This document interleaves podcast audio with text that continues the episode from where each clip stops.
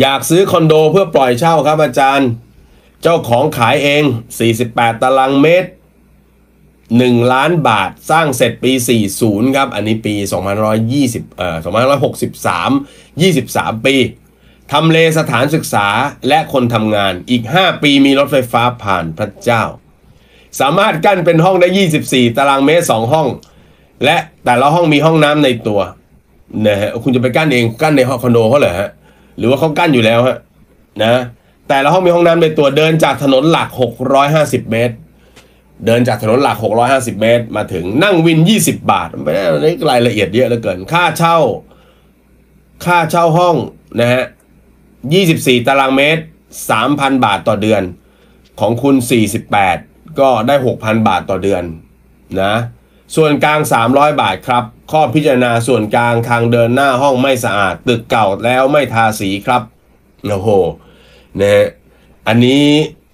คุณต้องไปประเมินตัวเลขเองนะครับ จากข้อมูลมันก็ในเชิงคุณภาพดูดี ต้องบอกอย่างนี้ในเชิงคุณภาพดูดี ใกล้ใกล้แหล่งงานแหล่งเงินก็คือใกล้สถารศึกษานะครับเออเขาเรียกอะไรอะสิ่งอำนวยความสะดวก นะครับ อันนี้คุณต้องไปเช็คดูนะ ใกล้ห้างสรรพสินค้าใกล้นะครับ คือต้องบอกอย่างนี้เวลามองเรื่องอสังหาในเชิงคุณภาพก็คือดูว่า ถ้าเอามนุษย์สักคนหนึ่งไปวางไว้อยู่ตรงนั้นเนี่ยเขาสามารถดำรงชีวิตได้ไหมเขาหาอาหารข้าวปลากินง่ายไหมจะไปติดต่อธุระปะปังอะไรต่างๆ ก็สะดวก มีห้างสรรพสินค้าไม่พอห้างสรรพสินค้านี่มันพอจะเป็นตัวแทนของ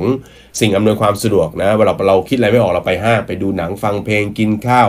หาหมอ นะเดี๋ยวนี้หมอก็อยู่แล้ว ไปทำฟันยังได้เลย อะไรอย่างนี้ไปธนาคาร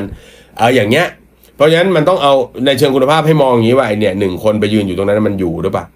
นะมันสามารถอยู่ได้ดำรงชีวิตอยู่ได้เป็นปกติดีไหม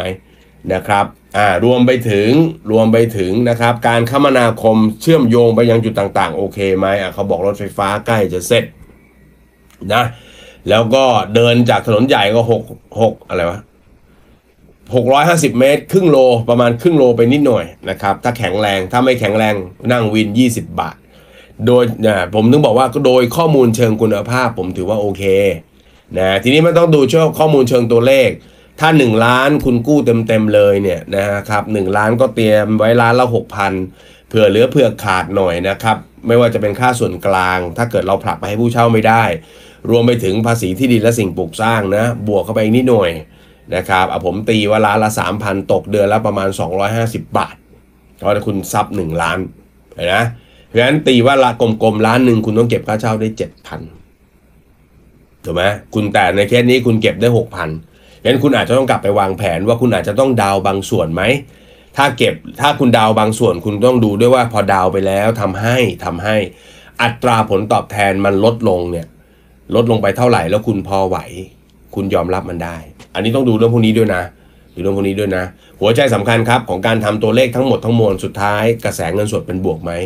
หัวใจสำคัญของการทำห้องเช่านะครับคอนโดให้เช่าบ้านเช่าคือกระแสเงินสดเป็นบวก ถ้ามันไม่บวกเนี่ยมันเหมือนไฟเผาเรือนอะติดลบทุกเดือนต้องคอยเอาเงินมาเติมบางทีมันติดลบแค่พันเดียวครับโค้ชอย่าไปคิดมากหรือเปล่าหงุดหงิดนะคุณหงุดหงิดนะคุณถูกไหมเออ เอาเป็นว่าทำให้มันเป็นบวกไว้เถอะง่ายที่สุดนะครับเพราะฉะนั้น ผมโดยสรุปนะคุณทรงพลนะ ข้อมูลเชิงคุณภาพโอเค เออเดี๋ยวข้อมูลเฉพาะอีกตัวหนึ่งอีกตัวหนึ่งฝากไว้ด้วยก็คือเปอร์เซ็นต์ห้องว่าง อยากให้คุณไปเช็คเปอร์เซ็นต์ห้องว่างนิดนึงนะเปอร์เซ็นต์ห้องว่างเนี่ยมันจะเป็นตัวบอกเลยว่าที่ตรงนี้มันมี demand มากจริงๆไหมลอง search ลองดูนะฮะอาจจะถอยมาดูหน่อยว่านะไอตัวผ้าขาวม้าผ้าที่ตากในแต่ละห้องเนี่ยนั้นมันเป็นสัดส่วนเท่าไหร่ ว่างสักเกิน 20%เปล่าวะ ถูกไหมโอ้โหถ้าบอกโอ้โหไม่ว่างเลยโคตรเต็มแน่นเลยอาจจะเต็มแน่น ตึกเราเต็มแน่น เดินไปสุ่มตึกใกล้ๆอีกสองสามตึกอะที่มันอยู่ในรัศมีใกล้ ๆ กัน เอาอีกสองสามตึกก็แน่นไปหมดเลย อย่างนี้ถือว่าเจ๋งมากแสดงว่าดีมานสูงดีมานหรือความต้องการสูง แต่ว่าดีมานหรือความต้องการสูงก็ไม่ใช่ว่า เราจะซื้อมันเลยถูกไหมต้องดูด้วยว่าดีมาและความต้องการสูงบางทีของที่ดีมาและความต้องการสูง เป็นเพราะว่าราคามันต่ำ คนก็เลยซื้อคนก็เลยเช่า แต่ไอราคาที่ต่ำนั้นน่ะ มันดึงคนให้อยากจะเช่า แต่มันไม่พอทำกำไรให้เรา ไอของแบบนี้เราก็ไม่เอานะครับ ก็ไกด์คุณทรงพลไว้ประมาณนี้นะครับอ่าก็หวังจะได้ หวังว่าจะได้ประโยชน์นะ หวังว่าจะเป็นประโยชน์นะครับ